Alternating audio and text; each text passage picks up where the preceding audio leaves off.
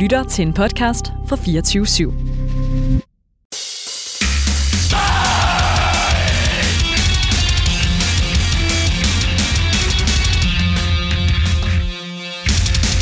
Nu øh, kan jeg byde velkommen til øh, tre fjerdedel af Tvivler. Der var lige øh, mandefald på, på falderæbet, men øh, jeg kan altså øh, sige velkommen til Morten Åstrup Nielsen, Thomas Feldheim og Thomas Burø, som altså henholdsvis er bassist, guitarist og vokalist i øh, Tvivler. Velkommen til. Tak. Tak. tak. Hyggeligt, at vi endelig kunne øh, finde en dato. Det har været long time in the making, det her, føler jeg. Det, øh, det er dejligt, vi er her.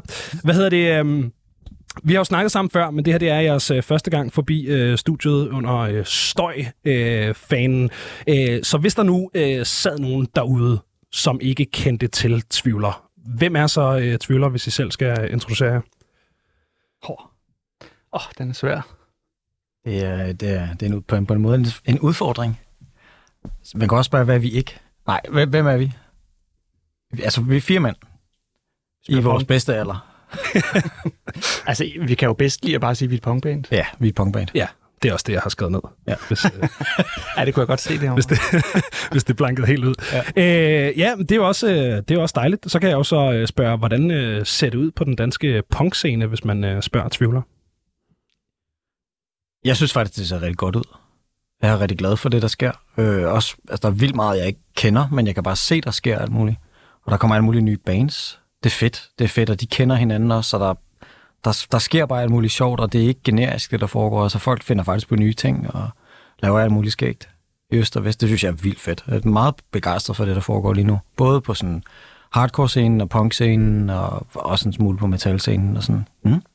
Er det sådan en konsensus hele vejen rundt, at der Ja, altså jeg tror, med far for at afsløre, at vi også er nogle gamle røvhuller, så tror jeg, at, at der er sådan en stemning, som der var for rigtig mange år siden, om at det mm. ligesom er en scene på en eller anden måde. Ikke? Altså, og netop ikke, som Thomas siger, sådan en generisk scene, hvor alle gør det samme, men egentlig sådan en scene, som, som man lader sig inspirere af, og hvor der fornemmer en eller anden form for udveksling. Mm. Øhm, og det synes, jeg, det synes jeg er vildt inspirerende og, ja. og fedt at være en del af. Ja, jeg er fuldstændig enig der, og der er høj kvalitet og meget diversitet. Altså, jeg synes, der er ikke så meget... Øh, punkscenen er ikke så homogen, som den måske har været engang. Jeg synes, det stikker i rigtig mange retninger, og det er egentlig bare vildt inspirerende. Ja. Og så en anden ting, jeg rigtig godt kan lide at observere, det er det der med, at det er ikke kun bandsene, som kender hinanden og forholder sig til hinanden og taler med hinanden og den slags og lærer fra hinanden. Det er også dem, der går til koncerterne, det er også dem, der sætter ting op og dem, der skriver om det og tager billeder og sådan noget. Der er bare sådan en følelse af, at der faktisk er rigtig mange mennesker, som lægger energi og opmærksomhed i det. Det, det er vildt fedt at mærke. Altså folk, der vil noget med det og synes, ja. det er sjovt og der sker et eller andet. Ikke? På samme måde, som vi er her nu. Ja, præcis. Ja, en del af det også. Altså. Ja. Ja, det, man kan virkelig mærke, at der er, sådan, der er ildsjæl i det, ja. som, som ved det super meget, og det, det er sindssygt dejligt. Hvad hedder det? I har jo været around, både som tvivler, men også i andre konstellationer øh, i ret mange år efterhånden. Øh, hvordan har, har scenen ligesom udviklet sig? Altså nu er jeg, jeg er jo kommet til inden for de sidste par år, ikke? så står jeg her, og du ved, som det er i dag, det er ligesom det, jeg har kendt. Hvordan, hvordan har scenen ligesom udviklet sig i den tid, I har været en del af dansk punk hardcore? Altså, jeg tror, noget af det, som jeg lægger mærke til, som jeg også synes er, er, er fedt ved den tid, der er nu, det er, at jeg synes, det er en scene, hvor man må mere. altså, der er på en eller anden måde... Jeg, jeg, tror, jeg tror både Thomas og jeg i hvert fald turneret rigtig meget der omkring 2000, 2001 og sådan noget. Altså, ja, de der to-tre år der, ikke? Ja.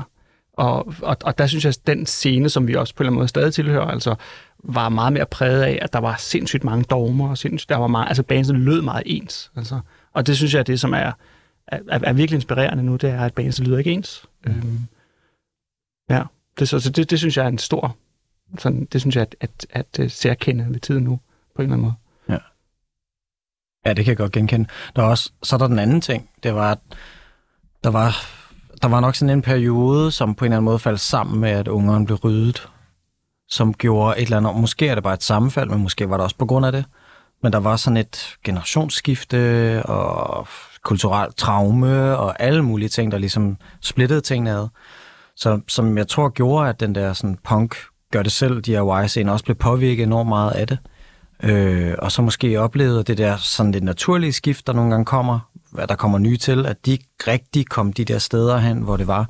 Sådan som Lades kælder forsvandt også, og Altså, der var bare nogle steder, der forsvandt. Og det er jo helt afgørende, at der er steder for, at scener kan leve. Ja. Øh, og også noget, nu, jeg gider ikke nævne navn, men der er også nogle spillesteder, som på en eller anden måde holdt op med at repræsentere de- de bands på den måde, de skulle repræsenteres på. Det gør også noget, at der lige pludselig er nogle promoter, der ikke lægger øh, scene til, til sådan nogle bands længere. Og sådan, så der er sådan... Det var også en del af historien, at der lige pludselig var en oplevelse af, at der var noget, der forsvandt også. Øh, det er i hvert fald min oplevelse. Tror jeg så, at, at det vi ligesom ser, kan, kan beskrives som en eller anden form for genfødsel efter det, hvornår ungerne blev ryddet, de været syv, eller sådan, ja. Ja, syv. Så det er også efterhånden et par år siden, ikke? Øh, det tror jeg ligesom, det er, det er den reelle genfødsel på en eller anden måde, at, eller er det for kægt at stå og... Det tror jeg ikke. Nej, nej, jeg tror, det er noget andet, der er i spil. Jeg tror, at det vi på en eller anden måde er en del af, det er sådan, et, sådan en, en puls. Altså sådan, så kommer der en opblomstring af noget, og så er der sådan en udfasning, og så blomstrer det op igen. Og hver gang det blomstrer op, så er der en eller anden forskydning. Et eller andet nyt, eller andet interessant, eller andet element. Jeg tror, jeg tror, det er det, der gør sig gældende. Ja, som du var inde på, så det er jo, det er jo båret af ildsjæle, så derfor er det også meget afhængigt af, om der er ildsjæle. Ja. til stede, ikke? og det, det fluktuerer bare lidt. Altså, det tror jeg på kommer i bølger. Det er klart. Plus at der er flere, altså der er bands for mange genrer, som altså er funktionelle punkbands. Ja. altså som, som, som, som er band på en måde, som stemmer meget tæt overens med den måde, sådan punk og DIY-bands har gjort det i altså årtier. Ja. Men altså nu spiller vi også med jazzbands, som jeg vil sige egentlig lige så godt kalde dem en punkband. altså, øhm, og det tror jeg også er en af de ting, altså det er som om, at det, jeg ved ikke, om man skal ligge så meget i det brud dengang, men, men det er som om, der var en eller anden horisont, som udvidede sig. Og det, altså, det tror jeg på en eller anden måde bare har været sundt. Altså et, et, eller i hvert fald kommer noget godt ud af det. Ja. Jeg synes, jeg synes også, at jeg har, jeg, jeg har snakket med folk og andre bands til det her program om sådan, det her med, med sådan konservativ punk, omkring at det var som om, der var nogen, der på et eller andet tidspunkt begyndte at klynge sig til, hvordan det havde været i Ungarn, for eksempel. Mm. Øh, og så holdt meget fast i det, og at hvis det var noget andet, så var det ikke godt. Mm. Men dem synes jeg, man møder færre og færre af. Altså, det er som om, at, at alle ligesom er med på, at Mm. Vi godt må lave mærkelige ting, og det kan man også høre på både jeres øh, debutplade, men også øh, kilogram, som jeg her for at, at snakke om i, øh, i dag. Øhm, hvor passer Tvivler ind på den her, øh, på den her puls af en, øh, af en punkscene, som vi ser i, øh, i Danmark i dag? Hå, Mellem to stole.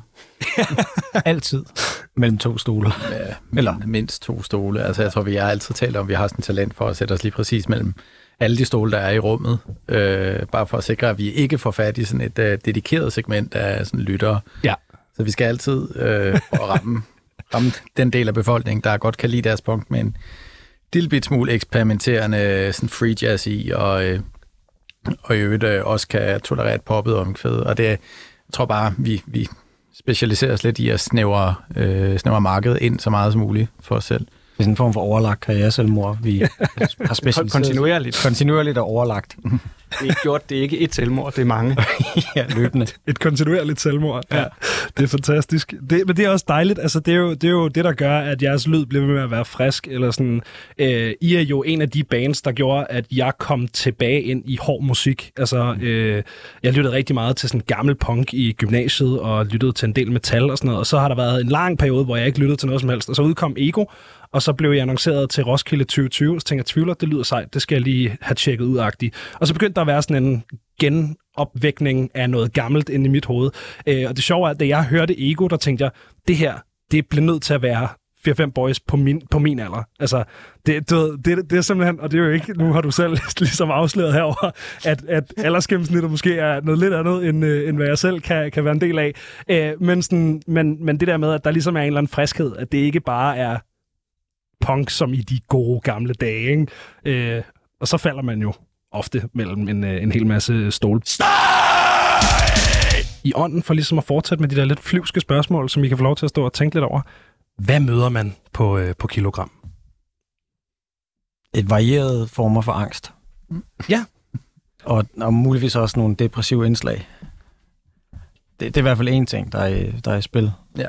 Øhm, møder man også en lidt, hvis vi skal blive mere sådan, mere konkrete, Jeg, jeg kan godt lide flyvske spørgsmål, Paul, flyvske svar. det lyder også, øh, nej, men øh, måske en lidt, øh, en lidt langsommere og lidt mere nedstemt udgave af Tvivler, eller vi er, vi er jo egentlig ikke stemt længere ned, det lyder måske bare sådan. Der, altså i forhold til debutpladen Ego, så, så er der helt klart nogle andre inspirationskilder, der også har fundet vej til mixet her. Altså, jeg tror, mange måske vi kunne genkende sådan nogle mere sådan Jesus Lizard, Shellac, øh, Daughters-agtige sådan støjrock-agtige elementer i det, som, som ikke har været så meget til stede før. Så det, det er i hvert fald det i det, der føles nyt for os. Mm. Mm. Ja, det tror jeg også. Og så tror jeg, at vi havde lyst til sådan at, at komme lidt ud af den der øh, sangskrivningsstruktur, hvor vi ligesom sådan har et riff, et guitarriff og noget bas og nogle trommer, og ligesom siger, hvordan, hvad sker der, hvis vi, hvis vi sådan arbejder med nogle andre lag? Altså, hvor det ligesom siger, hvad nu hvis vi tager udgangspunkt i bassen og lader den flytte helt frem? øhm, og hvad sker der så med trommerne, når bassen har den rolle? Og hvad nu hvis vi tager gitaren og skærer den op og bare lader den være sådan helt tynd og ligge ovenpå? Øhm, det åbner en helt anden plads til Thomas, for eksempel. Det, det gør noget helt andet ved musikken, eller ved, ved, ved, ved, ved sangen. Altså, det gør også en anden mulighed for at høre lyrikken. Altså. Mm. Og det tror jeg, vi havde lyst til at arbejde med. Mm. Hvor, hvor, hvor, hvor øh, ego jo var meget mere sådan komprimeret. Altså, det var meget mere sådan en, en komprimeret lyd, ikke? hvor alle spillede. Altså, det er jo sådan et råbekor, ikke? hvor alle råber i munden på hinanden hele tiden, ja. samtidig. Ikke? Altså, så er, så er, er kilogram måske mere et, en samtale, vil jeg sige. Altså, altså mellem de enkelte instrumenter, ikke? Og så er det også, det, giver, det betyder også bare, at der er plads. Altså det, er sådan, det, det giver et sådan generelt lydbillede. Det kan godt være, der sker vildt meget. Også fordi vores trommeslager har muligvis ADHD, uden at han selv ved det. Men, og med al respekt for det. Øhm, men der, er bare, der sker bare meget, men der er stadigvæk plads i lydbilledet. Altså der, der, der er plads til, at guitarerne kan spille nogle ting, der er plads til bassnoterne, der er plads til, at man kan høre tr- hele trommesættet, og sådan, der, der er bare nogle elementer, som gør, at der er sådan en rummelighed i det, som jeg i hvert fald holder enormt meget af. Øhm, og det er jo også et overlagt valg. Det er jo ikke kun en tilfældighed, at det opstår. Det er også noget, vi ville fra start af. Og vi præsenterer lidt det, som om det sådan er en særlig ting, at der er plads i lydbilledet. Ikke? Det er jo nok det, de fleste andre bands arbejder med. Det er bare ikke sådan, vi øh, ligesom har lagt ud med at, at lave tvivler. Altså det er som sagt bare det der råbekor, hvor alle er sådan over det hele på samme tid. En wall of sound-ting. Ja, Fuldstændig. Ja, ja, eller nærmere sådan en puderum i sådan et, øh, ja, sådan en børnehave, ikke? Hvor, alle, ja, ja. Præcis, ikke? hvor alle de bare sådan løber ind, og så smadrer de rundt oven i hinanden. Ikke? Altså. Ja. Men det kan også noget. Det, det kan, kan også noget, helt sikkert. Jeg elsker det altså. Men... Men, men det lyder meget som, øh, når I beskriver det nu, sådan, som, som om det er øh, sådan produktionssiden af den. Altså, du ved, når man ligesom har indspillet tingene, at de så har siddet og rykket rundt og fjernet ting, eller, Nej, eller er det noget, der er sket i sangskrivningen? Nej, det er meget sådan en arrangementsting, vil ja. jeg sige. Altså, det er også noget med at... Øh, et eller andet sted, når vi står med et vers, så, øh, så udfordrer os selv på sådan, oh, kunne det være, at gitaren slet ikke skulle spille med her? At den først kommer ind igen på omkvædet, og så, så er det til gengæld mega effektfuldt, når den gør det. Mm. Sådan nogle ting. Jeg tror også, det er noget med at holde igen. Altså holde igen med, med virkemidlerne på en eller anden måde. Ja. Øh, hvilket jo er, altså det lyder utroligt simpelt, men, men det, altså, der kommer alt muligt på spil der når man som et kollektiv skal, nogen skal holde igen. Altså, det, er jo, det er jo på mange måder sådan en ret interessant øvelse i virkeligheden, øh, hvor, hvor vores naturlige, eller vores mere sådan, ja, naturlige måde at gå til det på, er måske alle sammen at kaste os ind øh, så meget som muligt. Altså. Mm. Øh, og det, det, tror jeg, det, det, det tror jeg, vi alle sammen har fået virkelig smag for i virkeligheden. Altså. Og så tror jeg også bare, at vi, havde, vi var lidt trætte af at spille hurtigt, egentlig. Ja. altså, også fordi vi altid kom til at spille for hurtigt. Ja, ja. Helt vildt. Ja, det er fedt at spille hurtigt, men det er også sådan, det har også noget endimensionelt over sig, som er sådan... Ja. Og især live er det også fedt, men der er også en anden måde at være fysisk på, som også er fed, og som vi også havde lyst til. Altså, det er svært at bruge rummet, når man spiller hurtigt. Altså, det er svært at bruge den, den akustik, der er i et rum, men fordi du fylder det hele ud hele tiden. Ikke? Altså, så vi har snakket meget om det der med også, hvad sker der, hvis der, bliver, altså, hvis der er også live, hvis der er helt stille på et tidspunkt. Altså, det, det er også en måde at, at kommunikere det næste stykke på. Mm. Øhm, så der tror jeg, der er sådan en del, at nu overfortolker vi jo også på det, altså, fordi vi har bare stået og øvet, ikke? Altså, men, ja. Det er også fedt. Det, det, er sådan, det må godt have en lidt, uh, lidt navlepillende karakter, det her. Det, uh, det er super dejligt. Jeg kan huske, at vi snakkede sammen, da, da I udgav Ego, og der, der mindes jeg, at uh, der var nogen, der sagde, at uh, Thomas allerede var begyndt at gå rundt og optage støj og lege med soundscapes. Uh, var, det, var det noget af det, der så endte med at blive startskuddet på kilogram? Huh. Mm. Eller er det bare mig, der...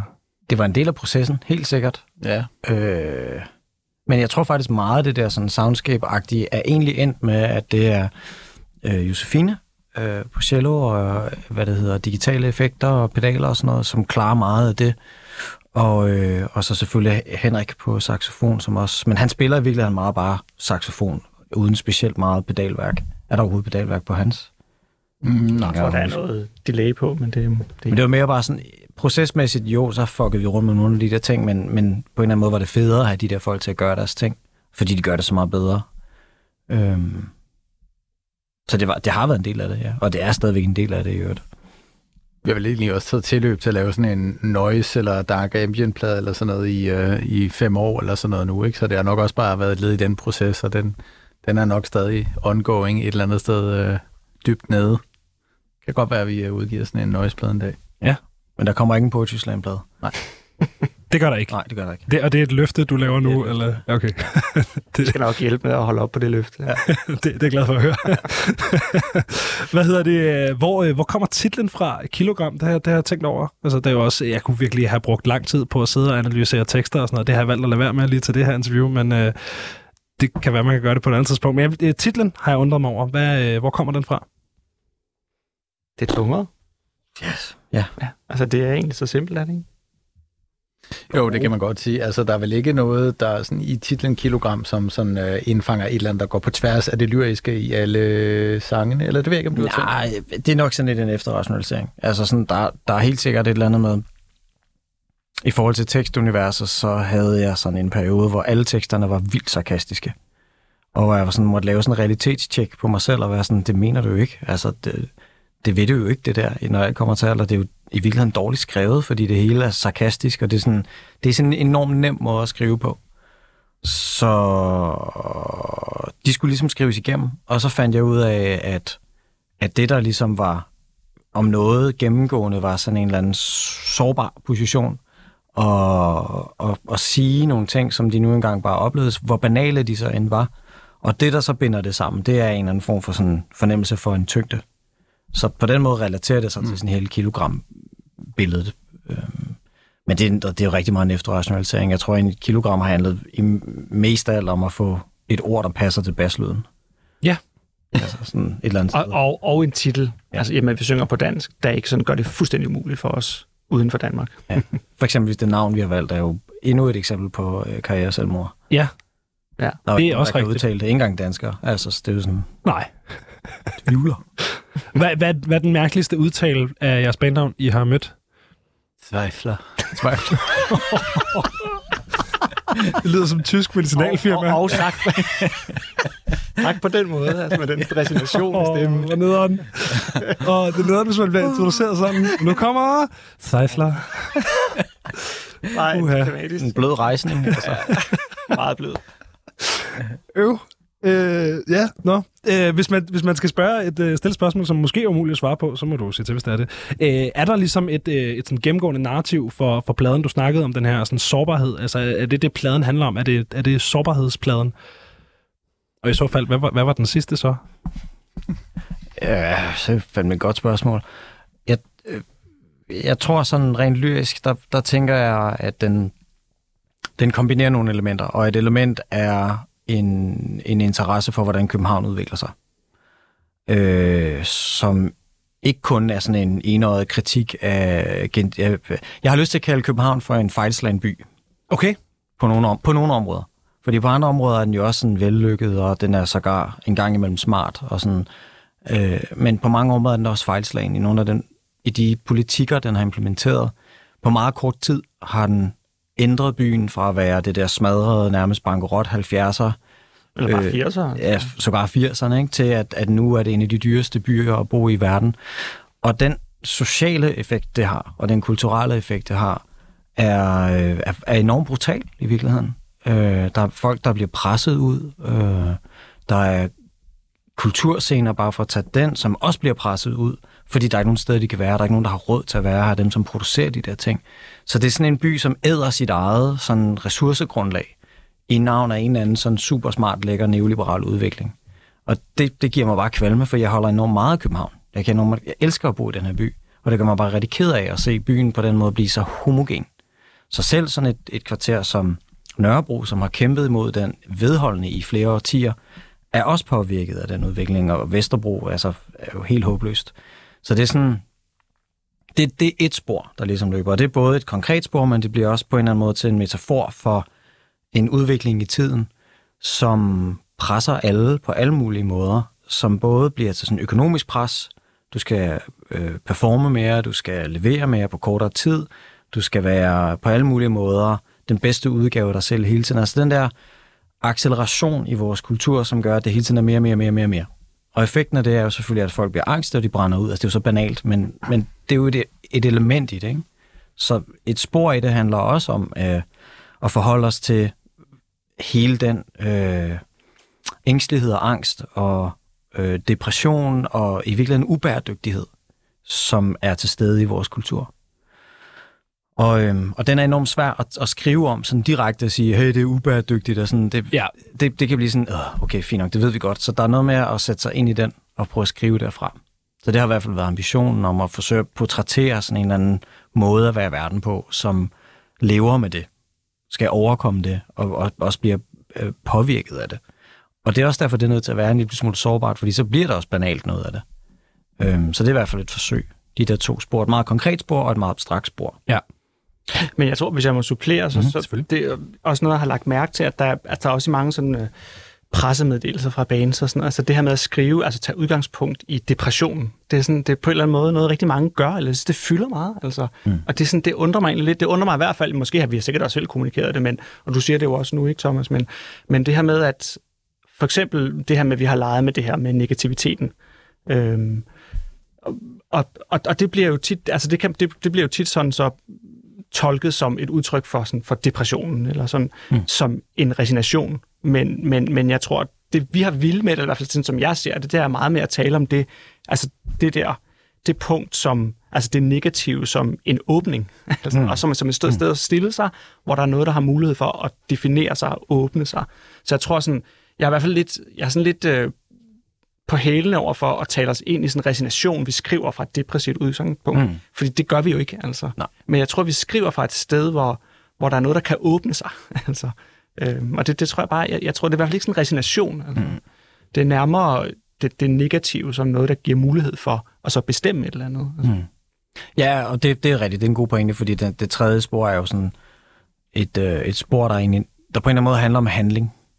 Som handler om at finde måder at handle på, og også forholde sig til de måder, der så konkret bliver handlet på. Og, og handle, det kan være at organisere sig i fællesskaber, eller organisere sig omkring bestemte formål, men det kan også være at organisere sit eget lille liv omkring en måde at leve på, som man holder af. Ikke? Og det er jo alt sammen øh, positive forpligtelser på et eller andet, man gerne vil. Ikke? Og, og det, det hører også med til den her plade, altså det der med sådan at, at ville noget, basically. Og at det, jeg enormt godt kan lide ved et billede om at ville noget, det er, at når du vil noget, der er tilstrækkeligt radikalt, så kommer du altid til at betale en eller anden pris for det. Altså det der med at tro, at man ikke betaler en pris for at ville noget, det er sådan, den, øh, den, den synes jeg er super interessant. Hvad, hvad mener du med det? Altså hvis du vil noget, der er radikalt nok, så kommer du til at blive fattig. Og en af de, en af de voldsomste ting, et menneske kan opleve, er fattigdom. Øh, stor usikkerhed, øh, stor upålidelighed i dine fremtidsplaner. Øh, også, altså hvis du bliver tilstrækkeligt radikal, så kommer der også til at være alle mulige institutioner, som ikke vil anerkende dig. Øh, så du kommer også til at opleve sådan systemisk diskrimination på en eller anden måde, og det kan være alt muligt i øst og vest, ikke? Så det der med, at hvis du virkelig vil noget, så kommer du på et eller andet tidspunkt til at betale en eller anden form for omkostning, eller pris, eller mm. du kommer til at lide for det. Ikke? Så det er også et spørgsmål om, hvor meget vil du egentlig det, du vil? Øh, og, og hvor meget vil man egentlig gerne smage lidt på det, men stadigvæk beholde sin småborgerlige tilværelse. Altså det er jo også sådan et evigt dilemma og balancegang, fordi jo, det er også fedt at være småborgerlig. Altså sådan, det er enormt behageligt, ikke? men det er også kedeligt. Helt vildt kedeligt. Men det er jo interessant, fordi det er jo, det er jo på en eller anden måde, altså det er jo også der, vi skriver fra. Altså vi er jo alle sammen mennesker, som har udviklet familieliv og har børn. Og, altså, så, så lige præcis den der dynamik, du taler om, den, den, er jo den er også helt konkret til stede hele tiden. Altså sådan, hvornår kan vi øve, hvornår kan vi tage på tur? Altså, mm. øh, Morten er her også i, heller ikke i dag, og det, uden jeg ved det, så er det garanteret samme årsag. altså der er mm. et eller andet, der er gået galt derhjemme. Ikke? Altså, mm. så, så lige præcis det der udgangspunkt med, sådan, hvor langt kan man tage det, uden det bliver røvsygt. Altså, øh, det, det, det, det synes jeg, det er både sådan, det, det er jo både en, en abstrakt tanke, men det er også enormt konkret. Altså, Ja. Det er med at Ja, punk, når man er nogle gamle røvhuller. Altså. Jamen, og så, så er der, det der, den der fortælling om, at så bliver øh, punkbandsene, mændene og kvinderne ældre, ikke? og de får børn, og, sådan, mm. og så skal de til at forhandle familieliv. som om det står i kontrast til et kunstnerisk liv. Ja. Og det synes jeg er en falsk modstilling. Det er sådan, det hele hænger sammen. Altså, så det at ville en familie, det at ville at være kunstnerisk, det, det, det er en del af et samlet liv. Så det er ikke det ene, der ligesom er modsætning til det andet. Det hænger bare sammen. Nu har vi snakket lidt om, øh, om, øh, om den her øh, kilogram, og jeg har også øh, prøvet at holde den lidt op imod ego og sådan noget. Hvordan, hvordan har sådan, skabelsesprocessen været anderledes fra ego til kilogram? Mm. Hmm. Så blev der stille. Det er jo fandme lige med at huske, hvad det egentlig var, der skete. jeg kan huske det nogenlunde omkring kilogram. Jeg kan sgu ikke huske sådan vildt meget omkring ego. Altså, jeg, hus- jo, ego var, var lidt mere sådan en mastodont proces på en eller anden måde, ikke? fordi vi kastede så sindssygt mange idéer op i luften og brugt virkelig lang tid på at sådan konsolidere dem og sortere og skrotte og så videre. Kilogram blev jo til sådan egentlig lidt i afmagt over, at øh, alt det, vi skulle med ego, det blev aflyst øh, På grund af pesten. på grund af pesten, og den, den historie er næsten for kedelig at gå ind i, fordi den er nok foldet ud af alle andre bands, der har været i det her studie før. Den har været, øh, den har været nævnt et par gange Ja. på det her program. Jeg tror også, vi talte om den sidste gang, vi talte. Ja. Men, men jeg tror et eller andet sted, så, så, så, tror, jeg, så tror jeg, vi tænker sådan, at hvis vi nu bare skriver en ny plade og gør det hurtigt, så kan det være, at vi kan blive booket til næste Roskilde.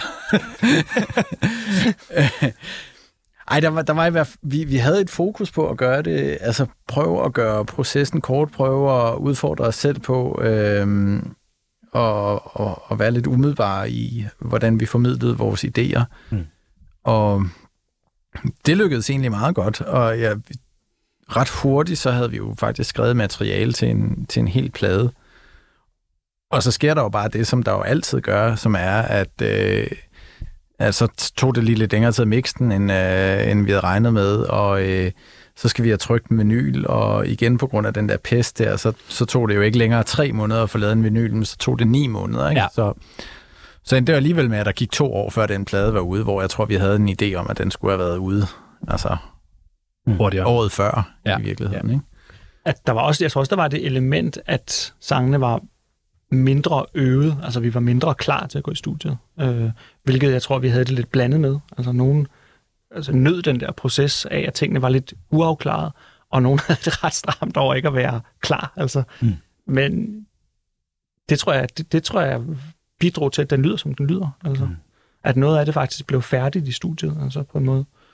Og vi ikke rigtig havde, vi havde jo ikke sådan demoet den ihjel. Altså det havde vi jo på, på Ego, ikke? Der havde vi jo lavet To demoer. Ja, altså havde vi indspillet pladen tre gange, inden vi Okay. i studiet. Ikke? Vildt nok. Øh, Det havde vi ikke her, altså overhovedet. Og vi havde holdt møder, hvor vi delte, altså hvor vi sådan skar ind og skar ind og skar ind. Ikke? Altså det gjorde vi jo ikke her, altså på samme måde. Så det er virkelig to meget forskellige processer, Ja, det er det. jeg sige. Det er det. Jeg, jeg havde tænkt mig at spørge, om I, sådan, om I havde følt et pres på den her anden plade. Det er jo, sådan, det er jo klassikeren, ikke? Det der med den svage toer, men det lyder ikke sådan. Eller? Nej, det tror jeg ikke, man kan sige. Øh, vi var jo alligevel bare i det der vakuum der, hvor ja. vi kunne ikke alle de ting, vi ville, så øh, Og vi falder alligevel mellem flere stole. Så, det, så lige meget hvad vi gør, så går det jo galt. Altså, så var det bare underligt, ikke? Altså, vi skrev de der eller sange med, sådan med mundbind på i øveren og sådan noget. Det var åndssvagt, ikke? Og, havde Morten ikke sådan en visir på? Åh, oh, fedt. det er rigtigt, han Altså- altså, trommer med visir.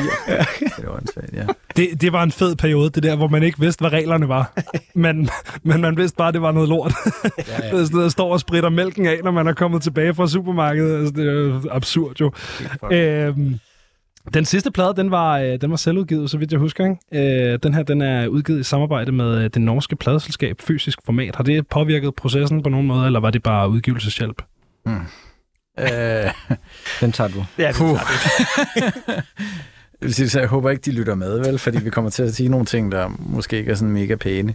Øhm, det har helt klart ikke påvirket processen, fordi de blev hægtet på ret sent i processen. Okay. Så udgivelseshjælp skulle det have været, og det har det jo også været i et eller andet omfang, ikke? men øh, der var mange, mange ting, der gik galt i virkeligheden. En PR-kampagne, de først kom i tanke om, de ikke lige havde fået sat i gang, øh, da vi spurgte dem to uger efter udgivelsen, hvor vi undrede os over, at der ikke var kommet nogen anmeldelser endnu. Øhm, og sådan Der var, var der flere en ting. mail eller to, der aldrig var nået frem til PR-folkene. Og så endte det jo lidt med, at vi måtte sådan iværksætte alle mulige sådan nødplaner. Øh, jeg vil sige, det, det gode ved det, det er jo, at vi har fundet ud af et eller andet sted, at vi er jo sådan efterhånden er vi jo bare sådan sindssygt selvforsynende som band. Og et eller andet sted, den rolle, som sådan pladeselskab spiller for os i den her sammenhæng, det er, at de lægger nogle penge for et vinyltryk. Til gengæld for det, så skal de jo så have Overdrevet. hele det udlæg tilbage og 50 procent af fortjenesterne. Så det er i virkeligheden bare et banklån med en ekstremt høj rente, Ja.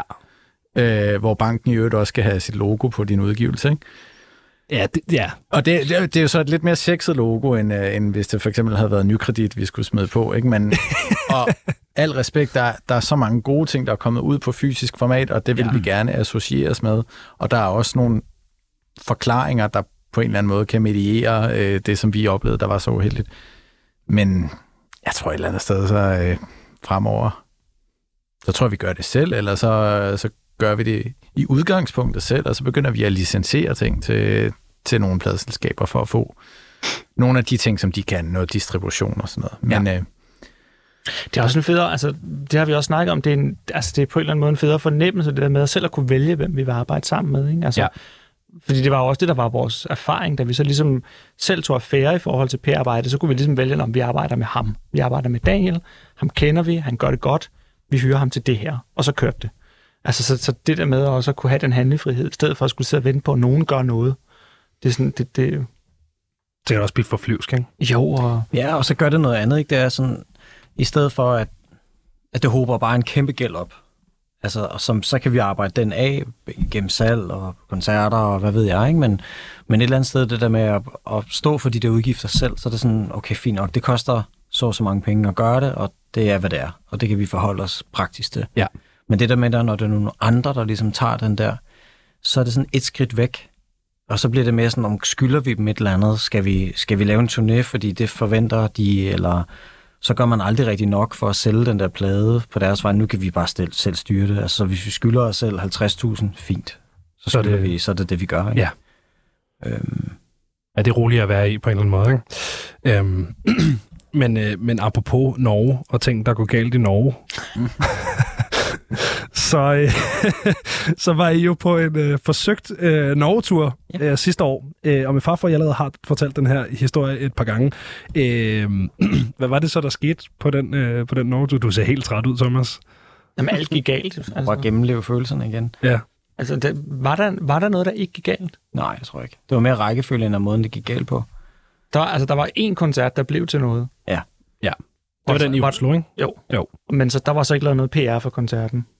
Der var gået galt. Det var gået galt. Okay, så det var også gået galt. Ja. Og der okay. var heller ikke noget mad. Det var også gået galt. Nej, men det gør de ikke i Norge.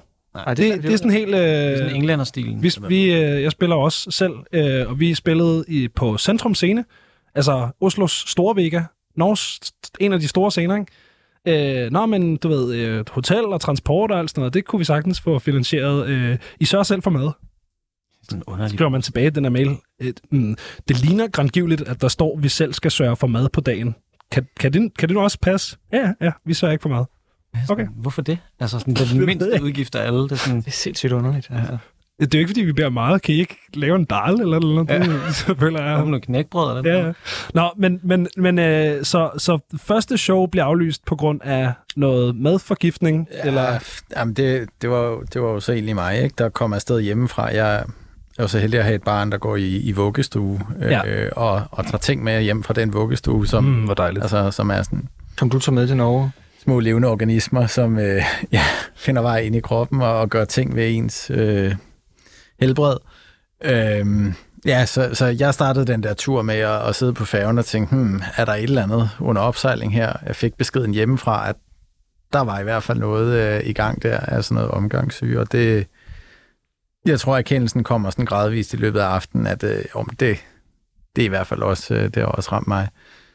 Og øh, egentlig kaster op rigtig mange gange, øh, men forbliver i troen på, at vi skal spille den koncert, og det er først sådan fem minutter, før vi skal på scenen, at jeg tænker sådan, nej, det, det går jo ikke. Altså, jeg troede, jeg ved ikke, om du kan huske, sådan, når man er omgangssyg, så, så sker der det der med, at lige når man har kastet op, så har man det faktisk mega godt, ikke? Så er der ligesom sådan en bølgedal, hvor man tænker, nå, nu er jeg ude på den anden side, og Ja. så begynder det sådan at bygge op igen, til at man får det rigtig, rigtig dårligt. Og jeg tror, jeg havde håbet, at vi kunne time det sådan, at vores koncert, den lige skulle være i en af de der sådan bølgedale der. Ja. Og det var bare sådan det helt modsatte, der skete. Jeg kan huske, jeg tænkte, nej, jeg kommer til at, altså, jeg kommer til at stå og kaste op på scenen. Og altså, det var jo et spillested, hvor at det ved ikke, kunne der være 20 mennesker derinde i alt? Altså, Du havde, kastet, kastet- du havde kastet op på nogen, det er helt Eller- sikkert. eller alle. sikkert kastet op En af på nogen, delene. Eller, eller på alle, så, øh, så den trak vi stikket på. Ja. Og hvis vi så springer til dagen efter, så skulle vi jo så i, øh, videre i vores øh, lejede bus til, øh, fra, fra Christiansand til Stavanger, og på cirka sådan halvvejen, der, øh, der bryder den her bil sammen. Men den bryder ikke sådan helt sammen, fordi det er rigtigt. det er sådan, der er en lampe, der begynder at lyse rødt. Okay. Og så er det sådan, Og vi tænker at vi kører bare. øh, nej, vi, vi kører lige ind på en, øh, en tankstation og, og tjekker det ud, ikke? Ja. Og så, så får vi sådan, "Nå, okay, der er noget med noget kølevæske, og sådan, så hælder vi rigtig mange liter kølevæske på at køre videre. Der kommer vi 5, 2, 3 kilometer længere, så lyser den rødt igen, så er det sådan ind til siden, og det er ikke så godt det her. Og så øh, sidder vi sådan set bare og venter på at kunne øh, tale med nogen, som kan hjælpe os. Altså Ja. fra, fra både udlejning, men også i sidste ende for sådan SOS vejhjælp og sådan noget. Og så er det blevet sådan en ræs mod tiden. Sådan, hvis vi kan få en ny bus eller blive kørt eller et eller andet, så kan vi nå det der show og sådan noget. Og til sidst så er det bare helt håbløst. Fordi vi ender på sådan en... Øhm, vi bliver så hentet på et tidspunkt. Så bliver vi fragtet til en, øh, en bilforhandler og et værksted En flække. i en flække. Uden for en flække. Altså sådan noget, en bygtagtig stemning. Ja, ja. Fuldstændig. Og så, øh, så sidder vi ligesom der og venter, og de lukker, og så sidder vi lidt selv på parkeringspladsen og venter, og vi får lidt arrangeret noget med, der og kommer en, en, en bus, og vi tror, at den bus, den er kørt, så nu kan vi godt nå showet, og det er den så ikke alligevel. Og Ej, det viser sig, at den skal køres på en lastvogn. Altså, den kører ikke selv, den der bus. Okay. Det tager, det tager en krig, altså. Og det er jo, det regner. Det er Ja. ja. koldt, der er ikke noget varme i bussen. Og der går altså 8 timer, ikke, før Så I sidder bare i en nedbrudt bus. Ja. på en parkeringsplads foran et autoværksted in the middle of nowhere. og løser problemer. Fordi det er jo sådan noget med de der biler, som så kan komme i spil på et tidspunkt, som kan bringe os videre på turné og bringe os hjem. Ja. De må så ikke køre ind i Danmark. Så det er sådan, nå, okay. Okay. Så Så, de kan seriøst heller ikke have vores udstyr. nej, det er så det andet problem. De er for små. Så, øh, lidt. Så så biludlejeren begynder at foreslå, at vi kan også bare, kan bare tage Oslofærgen hjem. og det kunne vi jo i princippet også, ikke? men vi havde jo øh, et halvt ton udstyr med os. Ja. Øhm, det, det er lidt noget at være med på. Det er jo faktisk først, da vi så har fået to biler, eller vi har måttet lege en mere for udstyret, og også at komme tilbage og hente den dagen efter, at da vi så sidder på vej til Oslo og tænker, okay, nu kan det ikke gå galt, at de så ringer, og vi finder ud af, at de der biler, vi troede, vi måtte køre til Danmark, dem kunne vi ikke køre til Danmark. Okay. Så i virkeligheden, så flytter vi jo bare problemet til Oslo, så sidder vi der med det der halve ton udstyr, og kan ikke rigtig uh, forestille os, hvordan vi skal få Vi får det jo heller ikke med hjem, altså udstyret. Okay, hvad, hvordan, hvad, er det, Det- det, det det måtte i vi- Oslo, eller? Jamen, det, nej, det ender måtte med, at Peter fra på. Kollaps, han, han, tog, han tog tørnen og kørte i en Berlingo til, øh, til Ljungby, der hvor, øh, hvor bilen, den, den sammenbrudte bil stod. Altså bussen? Ja. Ja. Og der havde vi så, altså vi havde, vi havde givet en ramme øl til en af de der fyre på værkstedet, bare som tak for hjælpen og sådan noget. Ja. Og det, det var måske meget godt givet, fordi vi havde også kastet nøglen til bussen ind i deres, øh, deres boks og sådan noget. Så det var sådan, okay, nu skal vi faktisk have vores grej tilbage til den der bus, for at det kan blive fragtet tilbage til Danmark med SOS Vejhjælp. Men nøglen ligger, og det er søndag, i en eller anden postboks et eller andet sted, så det er sådan, åh, oh, fucking helvede. Men det lykkedes at få fat i ham, og han var totalt hjælpsom, og så tog Peter det grej, vi havde med, og Ja. kørte det tilbage til Lyngby, lossede hele lortet derinde i, og kørte til Christiansand, smed lejebilen af og tog færgen til Hirtshals. Så han tog lige sådan en for holdet, ikke? mens alle andre tog toget hjem og bussen hjem. Og... Det, det er sådan en af de der situationer, hvor når man sidder i det, det er ikke sjovt, men man kan godt sådan, øh, varme sig lidt ved tanken om, at det, her, det bliver en sjov historie at fortælle Ja. ja. en dag. Men øh, jeg tror også bare, at der indtræder sådan en erkendelse, når vi står her, øh, af, at det er det jo ikke engang rigtigt. Altså, det er jo bare en, en virkelig lang, lang øh, fortælling med rigtig mange sådan kedelige detaljer i, omkring hvordan det ene problem sådan ligesom præsenterer sig selv efter det andet. Ja. Så det er, det er faktisk den, den totale falit. Om det affødte sådan en meget lang samtale mellem Peter og jeg omkring det der med, at kan vide, hvor mange udlejere af busser, der egentlig er tilbage i København. Altså som bands egentlig har råd til at lege, til at tage på turné på den her måde. Øh, nul. Nul. Det var bare sådan, fuck. Ja. Det er jo sådan hele infrastrukturen, der nærmest er handicappet. det er sådan helt Ja. sindssygt. Altså. Altså, det er ret meget øh, at satse på en leg lig, eller at få musikhjælp bussen. Det føler jeg... Jeg gider ikke køre rundt med et øh, øllogo. Nej. Altså, det kan jeg slet ikke rumme. Jeg kan slet ikke bære tanken om, at jeg kører rundt med det. Det- Men så, så er der nul. Så er det bare sådan, så er det nul. Ja. Jeg gider simpelthen, jeg har ejet en bus selv med, det- med lag, og det var også bare en katastrofe. Altså, så, det er sådan, så det har jeg heller ikke lyst til. Nej. Øh, jeg, jeg har skrevet et spørgsmål ned, hvor der står, hvordan kunne det gå så galt, men jeg føler, at det, det er sådan, det er force majeure det her. Der har været en eller anden kosmisk kraft imod de her gigs. Øh, Det har der. Ja, Ja. ja. helt sikkert. Ja, vi spillede en koncert, som sagt, i Oslo. Der kom der i hvert fald 30 mennesker. det var fedt. Sådan noget. gik, gik det i det mindste godt? Jamen, det, det gik okay, indtil vi blev sparket ud meget kort efter vores koncert, fordi der skulle være klub. Fedt. Øhm, Og der var mange ting, man ikke måtte. Altså, man måtte ikke stå med en øl derude. Man måtte ikke have den her flaske bag. Altså, der var hele tiden nogen, som sagde, det, må det du her, ikke. det må du ikke i forhold til norsk lov. vi var generelt bare sådan lidt i vejen, det der. ja. Har I, har I planer om, om, at, om at lave replacement shows og sådan prøve at gøre det om, eller er I bare sådan, nu skal, Norge, det skal ikke røres med vil det der er dårlig juju? Det, det er konfliktspørgsmålet. Det Ja. er. Ja, okay. Det, det er øh, øjeblikkeligt konfliktoptrappende. Ja, men det, så øh, den hopper vi øh, let og elegant hen over den her. Øhm, I har også været i, øh, i Frankrig og Spanien og, og spillet nogle shows, øh, og, og så tænkte jeg over, sådan, du ved, en ting det er Norge, men hvordan er det egentlig at komme til sådan udlandet, hvor de ikke kan forstå dansk som et dansksproget band? Helt vildt fedt. Sindssygt fedt. Fantastisk, ja. Det, det er de bare øh, åbne for noget med? Vi har, Og, over, altså, vi har ikke mødt... Altså, vi har på ingen måde stødt på sådan en forhindring der. Altså, øhm, det er vi virkelig ikke. Altså, Nej. tværtimod, altså, synes jeg, at altså, på den øh, franske, spanske tur der, der, der var modtagelsen virkelig god. Så, øh, jeg havde ingen oplevelse af, at det sådan... Tværtimod, synes jeg, tror jeg, at folk de sådan, sætter pris på, at, at vi gider øh, tage ud og synge på dansk. Altså, Mm. øh, der er sådan en eller anden, som... Der, det, det taler til et eller andet, tror jeg. Øh, ja. Jeg ved ikke, hvordan det vil være i England, men, øh, men i hvert fald Frankrig, Spanien og Tyskland har vi også oplevet det samme, at folk skulle egentlig have ret cool med det. Altså, Ja. Det gør et eller andet. Men jeg kan også godt lide bands, der kommer, når de synger på tysk eller fransk eller Ja. ja. andet. Altså, jeg synes også, det er fedt selv. Jeg synes, det er meget udtalt i Frankrig, og jeg tænker på, om det ikke også hænger sammen med, at Frankrig selv er sådan en stolt sprognation, der altid har kæmpet mod den der sådan anglificering af, af, af det globale, eller af verdenssamfundet. Ikke? Fordi jeg synes i hvert fald, jeg har hørt fra flere franskmænd, at det er, det, er en, en ting dernede, at man sætter rigtig meget pris på hardcore bands, der, der synger på originalsprog. Ja. Så er det fordi, at det sætter de også selv pris på at kunne gøre.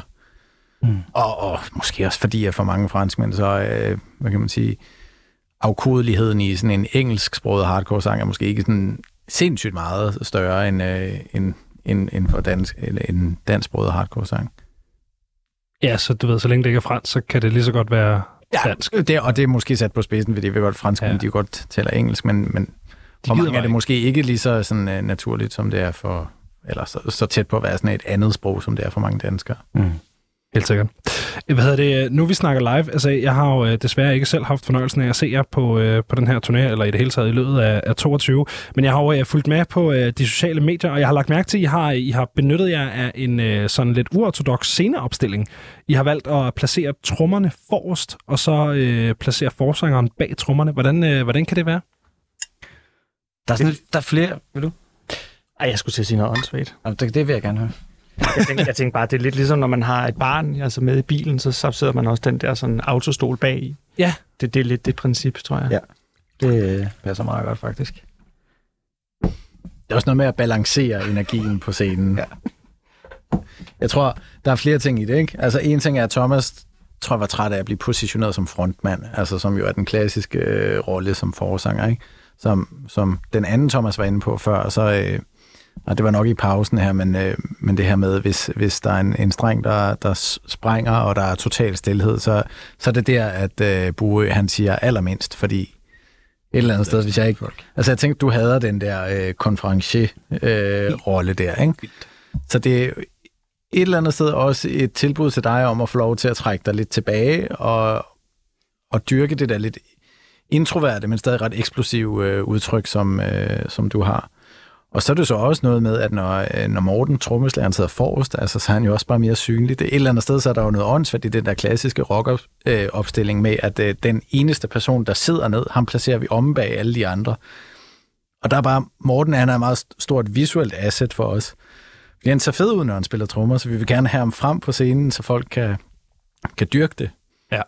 Og det Altså- synes vi bare balancerer energien godt på scenen. Så der er også noget virkelig sjovt over, hvor sådan, hvor sådan, sådan kodet øh, rockmusik er. Ikke? Altså, jeg tror ikke, at der har været, efter vi gjorde det, efter vi snakkede om at lave den opstilling, så jeg tror jeg ikke, der har været én koncert, hvor vi ikke har skulle tale med nogen om det. Altså, det er, jo, det er jo bare, altså, det er jo et spørgsmål om, at Thomas har taget tre skridt bagud, ja. altså, og Morten har taget, flyttet en meter frem, ikke? Altså, mm. men det er altid noget, vi snakker om, ikke? Altså, det, det er bare ret interessant, hvor, hvor, hvor, hvor, hvor små modifikationer på det der originale design, der egentlig skal til. Ja. Og det er jo også lidt det, det er jo også det, vores musik bærer præg af. Der er jo ikke noget, vi finder jo ikke på noget, altså, kan man sige. Men det er små modifikationer på mm. et eller andet design, altså. Øhm, men det, jeg synes, det, det er slående, hvor meget det gør. Altså, det gør også noget for dynamikken altså, Ja, helt sikkert. på scenen. Det er også for at give os selv en god koncertoplevelse, ikke? fordi vi er så afhængige af, at vi kan feede på hinandens øh, energiudladninger på scenen. Ikke? Så det er også noget med at placere os på en måde, hvor vi, hvor vi udnytter det maksimalt. Ikke? Og det har vi også gjort. Altså når vi spiller på store scener og sådan noget, vi har haft nogle forfærdelige oplevelser med at øh, stå med sådan 10 meters afstand imellem os, så vi Ja. ja. konsekvent bare begynder at gøre det, at vi rykker os bare tæt sammen ind på scenen, selv når vi er på sådan en alt for stor scene. Altså, vi genskaber på en eller anden måde øvelokalet på scenen. Altså, mm. Også fordi, at, at det bliver så meget bedre en oplevelse for os, og vi spiller bedre, øhm, når vi kan spille med hinanden.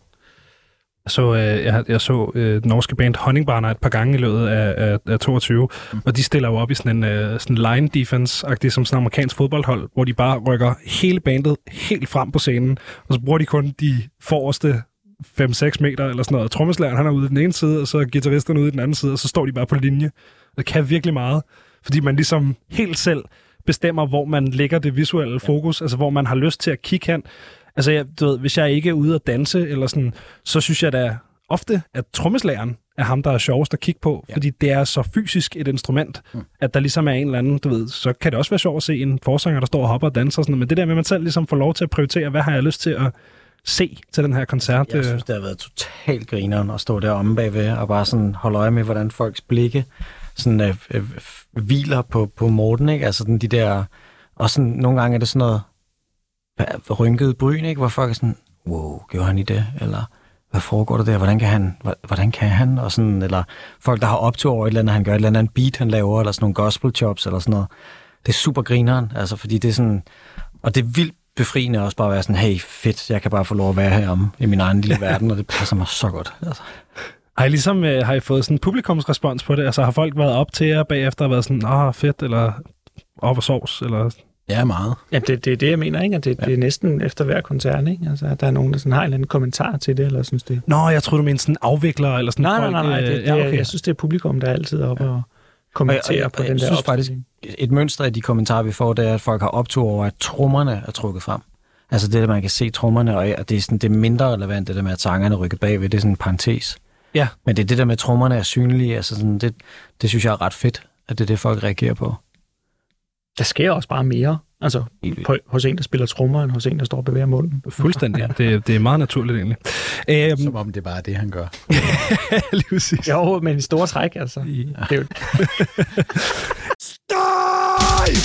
Vi skal tilbage til, øh, til Kilogram. Vi snakkede lidt om, øh, om albumtitlen her øh, kort før, men jeg gad også øh, godt dykke lidt ned i, øh, i nogle af sangtitlerne, øh, fordi at, øh, jeg lagde mærke til, at på Ego, der var alle øh, sangtitlerne et ord skrevet i, øh, du ved, ingen caps, ingen øh, store begyndelsesbogstaver.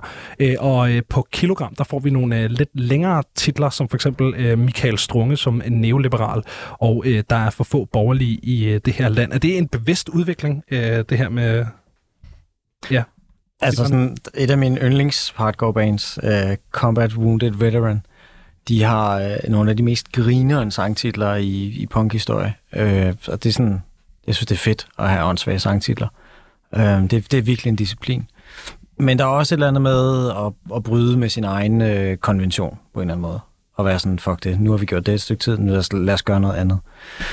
Og så er der noget med de der titler, som på en eller anden måde altid er ankerpunkt for, hvordan folk læser en tekst. Og, øhm, og sådan noget som øh, Michael Strunge som neoliberal, det er sådan, hvordan fanden bruger man det som anker til at læse sangen med?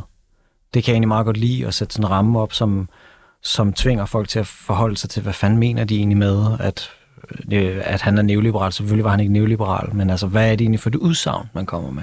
Den ja. form for sådan lyrisk clickbait, kan man godt sige. Fuldstændig. Det er sådan et, Michael Strunge øh, var neoliberal. Du gætter aldrig, hvad han så sagde. Ja, du er nødt til at læse teksten. Ja, Okay, det er smart. Ja. Det, øh, det, det er sådan Man er jo et barn af sin tid, altså. Så. Det er det. Hvad hedder det? øh, Ja, nå, grineren. Øh, er, er, er der ligesom en eller anden øh, betydning af, af, at I har taget øh, det store begyndelsesbogstav tilbage ind, eller er det bare... Det betyder ikke så meget. Det betyder ikke så meget. Nej. Det tænker jeg nok. Men jeg skulle spørge. Ja, ja, Så der var en eller anden hemmelig Altså, easter egg. Øh. Det er, jo, det er jo ret oplagt at overtænke alting. Ja, ja, og sindssygt. Det, er- og det, det, vi gør, det gør vi bestemt også. Men lige præcis den, nej, det, det, det tror jeg mere bare var sådan, fuck it. Det, det, føler jeg, altså, det føler jeg virkelig er en ting, der er blevet lagt meget vægt på på det seneste. Det der med sådan, øh, nå, men så er der kun små bogstaver her, øh, og så er der kun mm. all caps hele vejen igennem herover og sådan noget. Det, er sådan, det, det, ved jeg ikke, det, det irriterer mig lidt, det der med, at der skal være så meget fokus på det. Men jeg bliver nødt til at spørge.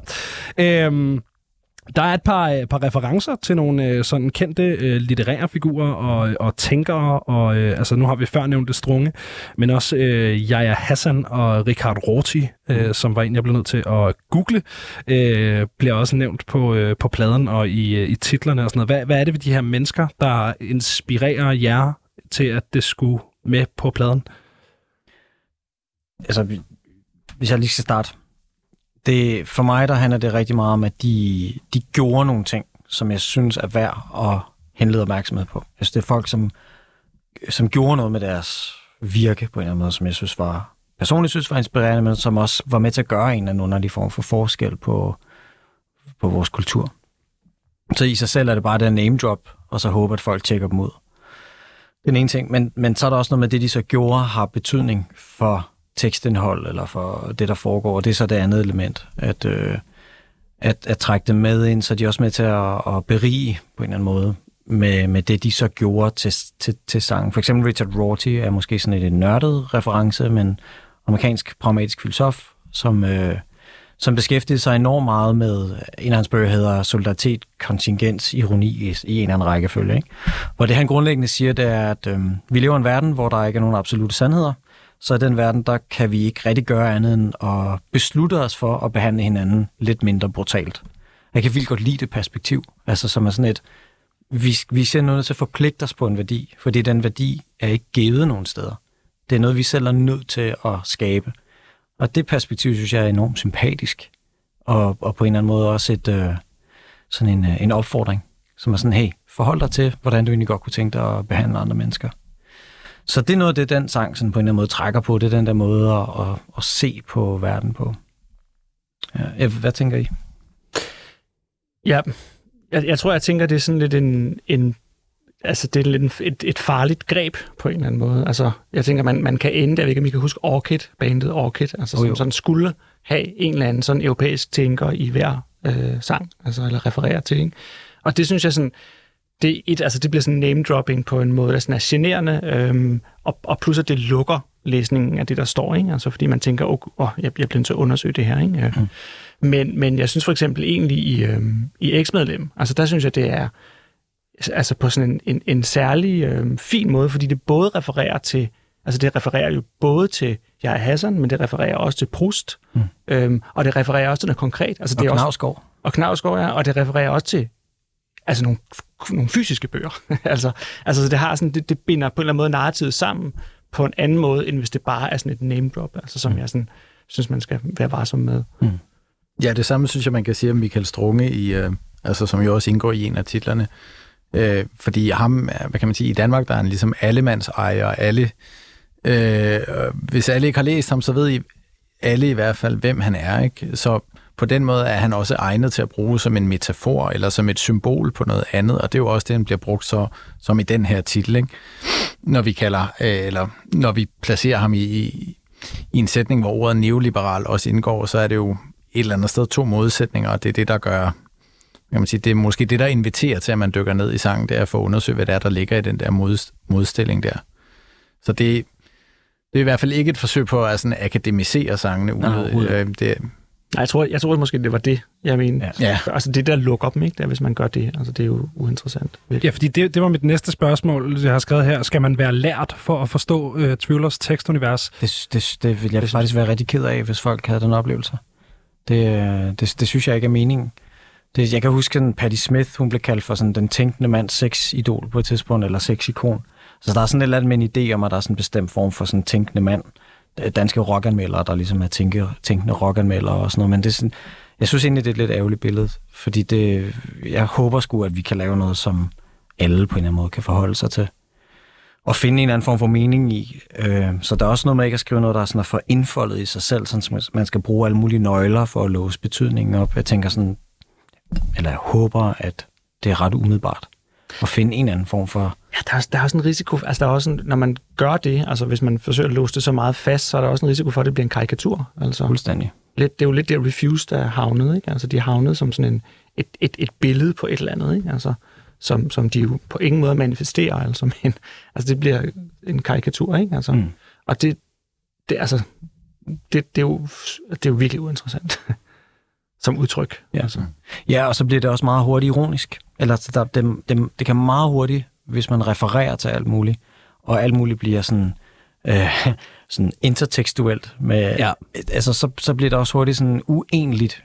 Og jeg kan egentlig godt lide ideen om, at man bare udtrykker et eller andet, og så står man på mål for det. Øh, den umiddelbarhed synes jeg er ret fed, og jeg- jeg synes også, punken har det tit og ofte i sig, den der umiddelbarhed, og den, den synes jeg er ret vigtig. Øh, så det der med ikke at stille sig ironisk op, og stille sig sådan op på en måde, hvor man sådan, jamen det er nogle andre, der har sagt det, jeg, jeg refererer bare, eller jeg citerer mm. bare, eller jeg sådan, bare, bare, bare. i virkeligheden vil jeg ikke noget, og i virkeligheden mener jeg ikke noget. Mm. Det er sådan, det er sådan, nej, det er faktisk ikke det, der er i spil. Er det i virkeligheden ansvarsfraskrivelsen, vi kæmper imod, når vi, Ja. ja. når vi på en eller anden måde prøver at navigere udenom ionien? Men det tror jeg egentlig også, altså for at tage den tilbage til noget af det første, vi snakkede om, det her med, hvad det er, der kendetegner scenen i Danmark lige nu. Og der synes jeg nemlig, det vi snakker om nu, altså med at, at stå på mål for det, man mener, mm. og have et budskab, det synes jeg også, der er sindssygt mange bands, der gør på en interessant måde, hvor det nemlig ikke er den der sådan, øh, ja, haha, nu spiller vi punkmusik-agtigt, men hvor der rent faktisk er et sådan, du ved, jo jo, vi kan godt bruge sarkasme øh, som virkemiddel i teksterne, eller sådan, men, men at der er noget, som det også kan koges ned til, og så, så øh, står folk også på mål for det, mm. når det kommer derned. Det, det synes jeg er virkelig, virkelig dejligt også. Ja. Øhm, jeg kan godt snakke lidt om, øh, om albumcoveret. Øh, jeg ved ikke, om det bare er mig, der har så kigget meget på det, men jeg kan ikke finde ud af, hvad det er. Simpelthen ikke, altså er det, fordi jeg kan ikke finde ud af, om det er et billede af et maleri, eller om det er et, en sådan illusion, eller sådan. Det ligner, du ved, man havde sådan nogle bøger som børn med, du ved, den uendelige trappe og nogle rør, der mm. aldrig... Der er, der er en ret sjov historie, som fra vores øh, tur der i, øh, i, ja. I Frankrig, hvor en af øh, vores venner i, i et af de franske bands, som, øh, som er sådan en kæmpe arkitekturnørd. Øhm, og første dag, vi har jo sådan et backdrop, som egentlig bare er et billede, eller som sådan en, en gengivelse af billedet på coveret, som er enten et vi har fået lov til at bruge af Asbjørn Skov. Øhm, og, og Billy, den her franske fyr, han, da vi hænger op, siger han bare sådan, ah, hvor spændende, I har et billede At. Og så nævner han lige præcis det der hus, hvor det ligger, og, og, og, og hvilken sådan arkitektonisk stil det er, vi alle sammen sådan står sådan og klør sig i nakken og siger sådan, okay, ja, det, det, det, det er ingen af os, der ved noget om. øh, Nej, det er jo en collage i virkeligheden, Præcis. altså sådan en cut-and-paste-agtig collage, som så har placeret den her bygning ind i midten. Og det er jo, altså, jeg har faktisk undersøgt det lidt siden, og det er måske også lidt pinligt, at vi ikke bare kan placere det bare sådan en lille smule sådan uh, stilmæssigt, fordi det er jo, hvad hedder, at, hvad hedder han? det, ikke? Bro, ja, Le Corbusier. Ja. ja det, er, det er jo en Le Corbusier-bygning, og det er en af hans meget berømte bygninger, en villa, som Le Corbusier har, har tegnet, ikke? Vi, vi, øhm, jeg tror bare, vi tændte på det der brutalistiske udtryk. mm, ja. Øhm, men ja, det, det er en collage, og det er derfor, der også er noget dimensionsforskydning i det, øh, der måske er sådan lidt øh, desorienterende at se på. Hvorfor, hvor, hvor, hvordan valgte de det albumcover? Altså, hvor, det, jeg synes, det er sindssygt fedt. Jeg kan også godt lide det der med, at du ved, der bare står kilogram ude i, øh, ude i siden, og så er det bare, så det, der står ikke Thriller, der er ikke noget med et kæmpestort logo eller et eller andet. Det er bare, bum, så er der, så er der albumcover. Men hvor, hvorfor, hvorfor det her? Men det var egentlig en ret rask beslutning. Øh, jeg tror, vi, vi havde bare sådan en, en meget kort brainstorm omkring, hvad vi kunne gøre med, med, med albumcover, og så tror jeg, Thomas siger sådan, Nå, hvad med ham Asbjørn fra Ungeren der? Han, øh, han har lavet nogle udstillinger, og øh, laver nogle fede ting. Skal vi ikke lige gå ned og tjekke det ud på computeren? Så gik vi ned på computeren, og så vi og tjekkede det ud, og så fandt vi et billede og tænkte, det der, det ser fandme fedt ud. Og så, så er tvivler tit indstillet sådan, at hvis vi får en idé, som, som føles rigtig, så, så hæfter vi os egentlig fast på den, så er det ikke sådan noget med, at vi tænker sådan, om den sætter vi i banken, og så ser vi, om der kommer noget mere spændende inden da, eller vi holder alle døre åbne. Det gør vi egentlig ikke. Vi, vi lukker tit alle døre, og så ja. sætter vi os fast på noget, vi, vi, vi synes er en god idé. Og så kan man sige, at den orange bare derude, det er jo så, det er jo så noget layout, der, der er lavet øh, oven, oven på det originale kunstværk. Mm. Fedt. Så det var ikke noget med, sådan, I sad og havde en eller anden øh, stor sådan samtale om, hvordan afspejler det plades univers, eller sådan. Det var bare det var fedt billede. To, fem minutter. Ja, altså, jeg er helt sikker på, at man kan læse alt muligt ind i det, men nej. Men nej, skide godt. Men altså intuitivt føles det som om, at det afspejler pladens univers. Ja, det havde jo, vi havde jo meget af pladen på plads der, ikke? Og det, jeg synes godt, man kan sige, at det er også lidt sådan en, en brutalistisk konstruktion, den, den plade der. Så vi følte, der var noget, der talte sammen. Så det er ikke, fordi det, sådan er, det er ikke bare trukket, trukket ud af røven eller ned fra en tilfældig hylde. Det er, det er fordi, det er sådan rent intuitivt klikket. Oh, men der er også, okay, der er et spor, som jo, altså hele byudviklingssporet, det ligger jo trods alt i det, og, ja. og arkitektur har jo, har, er jo fyldt med idéer om, hvordan mennesker er, og hvad mennesker gør. Det er jo et enormt ideologisk projekt, at, at have en arkitektonisk byggestil op.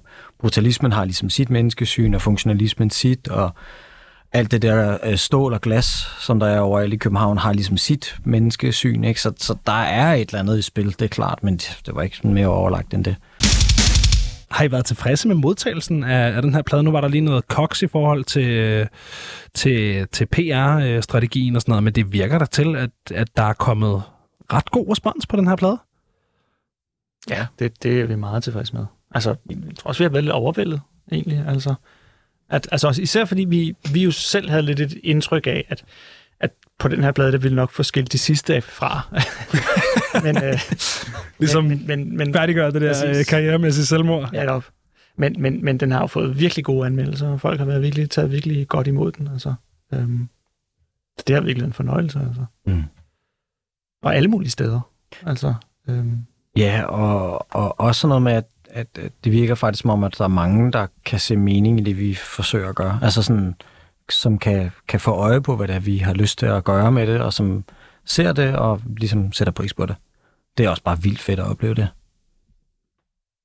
Egentlig. Ja, der har, været, der har været en del anmeldelser, hvor, hvor, hvor altså, hvor man fornemmer, at den har talt til et eller andet. Altså, hvor det ikke er sådan en gennemgang af, så sker der det, og så sker der det, og så på tredje nummer sker der det. Det er jo røvsygt øh, at læse sådan noget. Men, men hvor man fornemmer, at det har alligevel det har bevæget et eller andet, og sat et eller andet i gang, og så er der nogle tanker i den der anmeldelse. Øh, og så er det næsten ligegyldigt. Ja, det er jo ikke næsten ligegyldigt, men godt eller skidt, ikke? Altså, men det, at det sætter noget i gang, det, ja. det, er, jo, det er jo altid en kæmpe fornøjelse. Altså. Mm. Og det har det virkelig gjort den her gang, synes jeg. Hvad, hvad har I været mest stolte af i, øh, i 2022? Så ja. til rose selv. Kilogram. Ja. Altså bare som projekt? Ja, ja, som, ja. Som, som udgivelse, ja, som, som album. Ja. Jeg tror, det er, det er en plade, vi virkelig er glade for selv. Altså, øh, det betyder også virkelig meget. Mm. det, det, synes jeg, altså, alt andet lige, det, det er lidt sjældent, tror jeg egentlig. Jeg tror, vi, vi er meget sådan kritiske overfor det meste. Øh, mm. os selv også. Mm. Øh, men jeg tror, vi alle sammen så har man selvfølgelig altid en eller anden øm tog øh, et eller andet sted. Ikke? Altså, men, altså, der er altid et eller andet kollektivt sammenbrud et sted ja. på en plade. Ja. Og så, ja. Præcis. Altså, men, men, men med det sad betragtning, så tror jeg, at det er en plade, vi alle sammen kan, altså, gerne vil lytte til og synes kan noget. Mm. Og øh, jeg har, har sin plads, sin berettigelse. Det er sjovt, at snakker om det her med, øh, hvor sådan perfidt på en eller anden måde. Skabelsesprocessen bag Ego har været det her med, at den er blevet indspillet, og der er blevet lavet demoer to gange, og der har været møder, og man har skåret ind til benet og sådan noget. Jeg, jeg lyttede virkelig meget til Ego, da den kom ud, men jeg synes næsten, det er som om Kilogram har ramt mig mere, end Ego gjorde. Hvilket er sjovt, at det, det må så betyde, at I har formået at fange noget umiddelbarhed, eller noget sådan, ja, en, en følelse på en eller anden måde, som jo kan være svært at fange, når man gennemarbejder ting helt vildt meget. Ikke? Ja. Øhm. Jeg tror også, ego på en eller anden måde var sådan en, det var ligesom, altså det var en lang proces, der havde været de der syv år, sådan, og det var ligesom, der var noget, der ligesom skulle afsluttes på en ja. eller anden måde. Altså det var lidt et punktum, mm. hvor jeg synes, at, at kilogram, det føles mere som om, at den er bare et komma. Altså, den, den, der er ikke noget, der er skrevet færdigt her. Øh, jeg kan ikke forestille os, at vi lige skulle, skulle lave en egoplade igen. Altså, mm. øhm, slet på den måde. Jeg tror også, en, altså godt spørgsmål, det der med, hvad vi er stolte af. Jeg, jeg tror, en ting, som jeg sætter enormt meget pris på, det er, at vi faktisk kan blive ved med at være et kreativt fællesskab, som ikke for det første løber tør for kreativitet, men, for, men, men heller ikke udvikler sådan nogle rigtig usunde dynamikker Nej. som band. Altså vi kan rent faktisk finde ud af stadigvæk at bare have vores ting kørende og behandle hinanden ordentligt og træffe beslutninger på måder, hvor ego ikke kommer i vejen og alt sådan noget. Så det, det, det er jeg faktisk også ret stolt af, at Ja. vi som et, sådan et kreativt fællesskab kan det. Det synes jeg fandme er fedt. Altså det er, en, det er sgu en fornøjelse at være en del af. Ja, det skal man også huske at sætte pris på, hvis man, mm. hvis man har det. Ja. Især når Øh, man har prøvet det modsat. det har vi jo nok alle. I, øh, I de sidste to minutter her, drenge, øh, hvad glæder I jer mest til øh, i øh, 2023? Skrive. Ja. Den, den der booking, som Roskilde laver. Ja, den der, som kommer lige any day now. Ja, lige om lidt. ja så Ja. dumper den ind i anbakken. Nej, vi er, vi er virkelig sultne efter at skulle uh, skrive ja. noget mere. Ja. Vi har, vi har ikke haft en sådan egentlig kreativ stund i øvelokalet i det sidste år nærmest. Altså fordi vi har koncentreret os om at spille koncerter og med begrænset tid og sådan noget, så det er bare det, øverne bliver dedikeret til at blive klar til koncerter. Og det er sindssygt fedt. Men så på et eller andet tidspunkt, så, øh, så begynder man bare at glæde sig sindssygt meget til at skulle noget andet. Mm. Altså, det er fedt. Altså, det stod vi også og snakkede om, inden vi gik ind her. Det her med, at vi, det her med at bygge en appetit op. det, er bare, det er bare en fed ting, synes jeg. Mm. Altså, at virkelig have lyst til at skrive, og have lyst til at gøre det sammen. Altså. Ja. Jeg, jeg kan også godt mærke, en ting er at bygge sådan en bank af riffs op, ikke? som er sådan, åh, det her, det skal, det skal kaste efter de andre, eller det her, der er tekstunivers og sådan noget. Men der er også sådan noget med at gå på opdagelse i alt muligt andet musik, og andre kunstarter for den tages skyld, og bare sådan suge inspiration, som på et eller andet tidspunkt måske bliver brugt til et eller andet.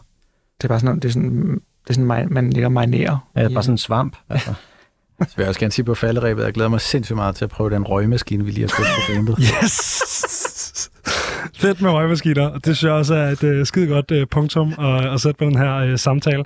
Morten, Thomas og Thomas, tusind tak, fordi I gad at komme forbi studiet og, uh, og snakke kilogram. Fornøjelse. Tak for det. Fornøjelse.